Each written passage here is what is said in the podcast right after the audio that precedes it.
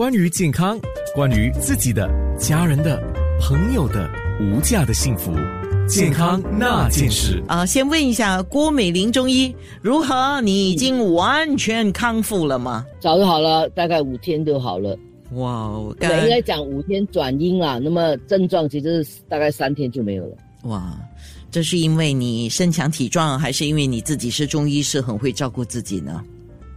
诶，几个原因吧。因为本来这个，因为第二次吧，那个应该应该这么讲，那个已经有一定的抗体嘛，本来就不会很严重。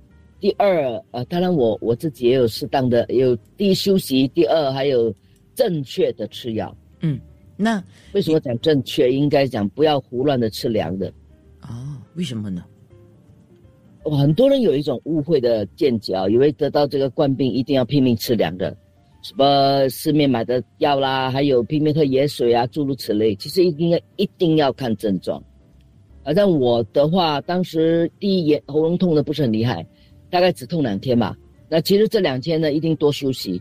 然后呢，当你喉咙痛不痛以后呢，其实我第三天开始我就吃一些润的和补气的药，一些食疗我自己就吃那个，然后就就基本上第三天就基本没症状了，然后第四、第五天其实基本就病病睡觉吧，然后就就就就差不多，呃，其实第其实五第最后两天是累一点，那那第五天以后就一条线，第六天我就上班了。郭医师，你这次。中再一次的中了这个官病，你没有耳鸣吧？没有哈哈，没有，但是就流鼻涕比较厉害了。哦，可是耳鸣我的确是有试过，呃，也就是说，呃，一一一两次啊，或者一两天这样的情况。譬如我太累的时候啊，或者有时候鼻子塞的挺厉害的时候，感冒很严重的时候，鼻子很堵啊，有时候。呃，蛮严重的时候呢，耳朵会响，会也会耳鸣，可能几个小时啊，或者半天啊。可是当你鼻子好的时候，耳朵也好了。也就是说，有些人得了冠病之后，他可能有这个啊，我们叫短暂性的耳鸣啦，可以这样讲吗？有可能，有可能，有可能，有些时候就是因为鼻子的问题影响到耳朵的，也会。等一下，我们在脸书上啊，可以谈的更多。不过我今天很想问你的第一个问题是耳鸣啊。当然，造成耳鸣的原因很多，有一些人还找不到原因呢啊。那么耳鸣，它会自己好的吗？呃，看什么原因，有时候真的是会好的。譬如你因为太累的关系，或者其他的，呃，不，有时候不是一定是病理的，有时候其实一些有一些耳鸣属于生理性的啊，那或者有一些是呃其他因素的，那当然会自己好。哦，所以有一些时候。会自己好的耳鸣，那我们是把它叫为一种叫短暂性的耳鸣了，你可以这么讲吗？呀，应该这么讲，短暂性耳鸣，其实有一些的耳鸣不是病啊，它属于生理性的。嗯，比如说你你很爱在很安静很安静的环境之下，有时候你会听到一些一些声音，那其实是你身体的一些，比如说心跳啊，或者有一些你身体的一些肌肉啊、骨骼啊一些摩擦发出的一些声音，不一定是那那那其实属于正常的的的身体发出的一些声音。有的很安很安静很安静的时候，如果有些人的听觉很灵敏的时候，有时候你会听到一点一些声音，那不一定是真的是所谓的耳鸣，它叫做是就是我们的血管会波动。哎，有些人的耳朵很灵敏，不是他如果在非常安静的情况下，会听到一些声音。我觉得，我觉得你讲的是那些高僧，不然就是武林高手。没有，有些人真的耳朵会很很很。哎，你没有试过在那种特别安静的环境之下，万物俱静。我想有一些人如果去一些一些地方哦，很近、很近、很近、很近的地方，有时候你会听到身体有有一些声音从你的身体上发出来。其实真的有时候是你的血管啊、肌肉啊紧张啊，或者你牙牙牙关咬紧的时候也会发出个个那种声音，那个属于正常的耳鸣。OK 啦，如果是那样的一种耳鸣啊，我只能够说你。这是属于那种，如果你是，嗯，如果你是那个跆拳道的高手，就是黑带高手啦。你是属于高手。对，人家你你刚才说那个那个什么高声也有可能，因为譬如你静坐的时候，对啊，非常安静，啊，因为听到一些声音是你身体发出来，那那个是正常。OK，健康那件事，关于健康，关于自己的、家人的、朋友的无价的幸福。健康那件事。今天请郭美玲中医来说耳鸣。刚刚我们说有一种是生理性的，一种是病理性的。简单的说，生理性的就是你忽然间因为感冒了，或怎么样的一个情况，或者哇，你去 disco 痛痛痛啊，你会耳鸣的啊。那这个的话呢，就可能短暂就会没问题了。可是，一些比如说已经变成是慢性的哈，是吗？郭医师？呀，呃，变成慢性的话，那需要怎么注意的？应该这么讲吧，当你开始有耳鸣的时候，第一次有耳鸣的时候，我觉得应该尽量的先去就医吧，因为一开始有耳鸣，你第一你你马上会想起那个原因怎么开始的，第二刚开始的时候你的情况是情什么情况会加重。然后是阵发性的还是不间断的、不停的，就是没有停止的时候，还有什么情况下你会滑比较减轻？呃，这样的话你可以尽快让医生知道以后呢，可以找到原因，对症下药，尽快把这个耳鸣解除掉，免得就造成你的困扰。然后第二，如果你耳鸣已经很长时间了，那也没关系。现在假设你已经忘记开始怎么怎么引起的。那至少你现在也观察，我这个耳鸣到底是不是也是不间断的，还是什么原因会加重？什么情况下我会减轻？那也还是要检查一下，至少确定的耳鸣不是其他有什么因素造成的，至把至少把身体的情况搞清楚了。假设查了真的没有什么，呃，身体器官上没有问题了，那真的不行，尝试一下，我们可以用中医的方法。呃，通过调理啦，找出因素啦，有没有有没有情绪上的问题啊？等等，等你所有的问题，中医也也试了，西医也查了，都没有的问都没有办法，也试了好几个月，也也也也改变了，都没有办法解决的话，那就试试看与它共存吧。是。这个是我们上次有提到过的。是，那我那我想问一个问题啊，比如说有些人的耳鸣啊，可能是那个声音是很尖锐的，啊，嗯，频率很高的。那有一些人的耳鸣可能就是一阵一阵，不是持续性的啊。那么怎怎么样的一个耳鸣的是要非常注意的呢？有吗？没有，所以这个就是我们中医的辩证的方式咯。所以如果真的是很尖锐，影响到你休息，你还是要再回去就医，或者是说你本来检查了，哎，其实你已经查了很多次了，说你你没事了。就像我刚才说了，你经过检查啦，说你没事啦，你也治疗了很长时间也没有事啦，你本来也也与它共存了很长时间了，你也习惯了，可是有一天突然间你的耳鸣改变了，变得很尖锐了。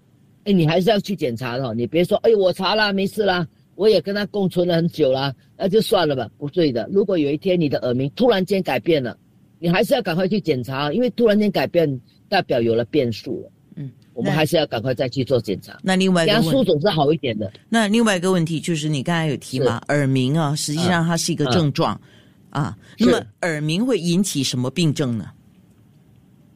耳鸣可以引起不应该讲是什么病症可以引起耳鸣？哦倒过来讲，好，呀，太多了吧？耳鸣可以引起的病症，当然我们第一首先是耳朵内部本来就就有的问题啊，我们的筋骨嘛，所以耳朵因为很靠近我们的耳鼻喉，呃耳鼻子啊，所以也有可能鼻子的情况会引起耳朵的问题。那么当然它也靠近我们脑部啊，还有靠近颈椎啊，还有有一时候是一些其他的病。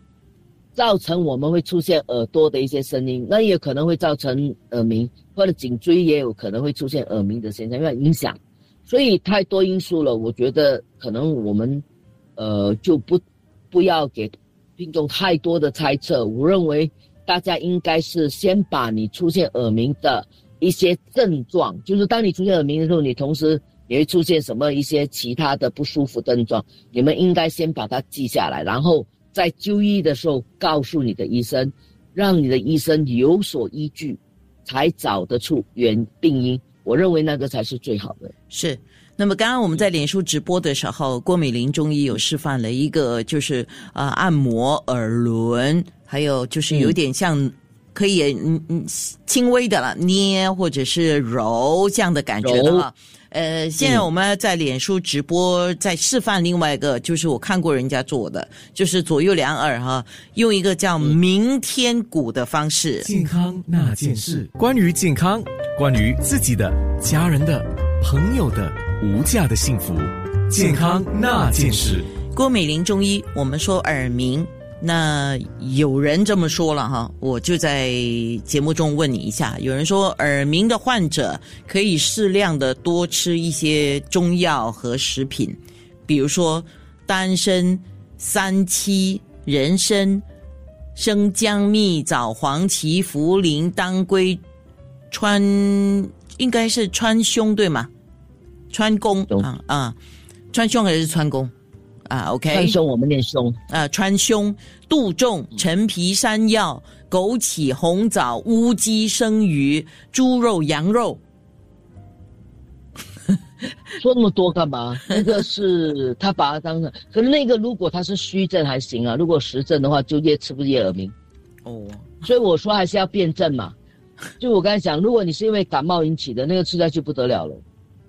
所以不可以，所以不可以一概而论啊，不适合啦，不能一概而论啊。如果你是比较虚弱的，我刚才讲了，如果你是属于肾虚型的，比如你的耳鸣是是属于说，哎呀，我一我腰有腰腿酸软了，我年纪大了，而且我是的确我疲累的时候呢，或者是我没有所谓的热象啊，就不容易喉咙痛啊，我这耳鸣已经很长时间了。耳鸣也不是很大声的，而且我每次呢，呃，疲倦啊，或者我腰腿酸软，是我耳鸣特别明显的话，其实我讲简单的，你吃点核桃啦，或者你经常吃点乌鸡，乌鸡炖炖这个炖炖点人参啊，或者吃一点这个呃呃淮山啊，淮山枸杞子啊，我觉得这样就最安全的了。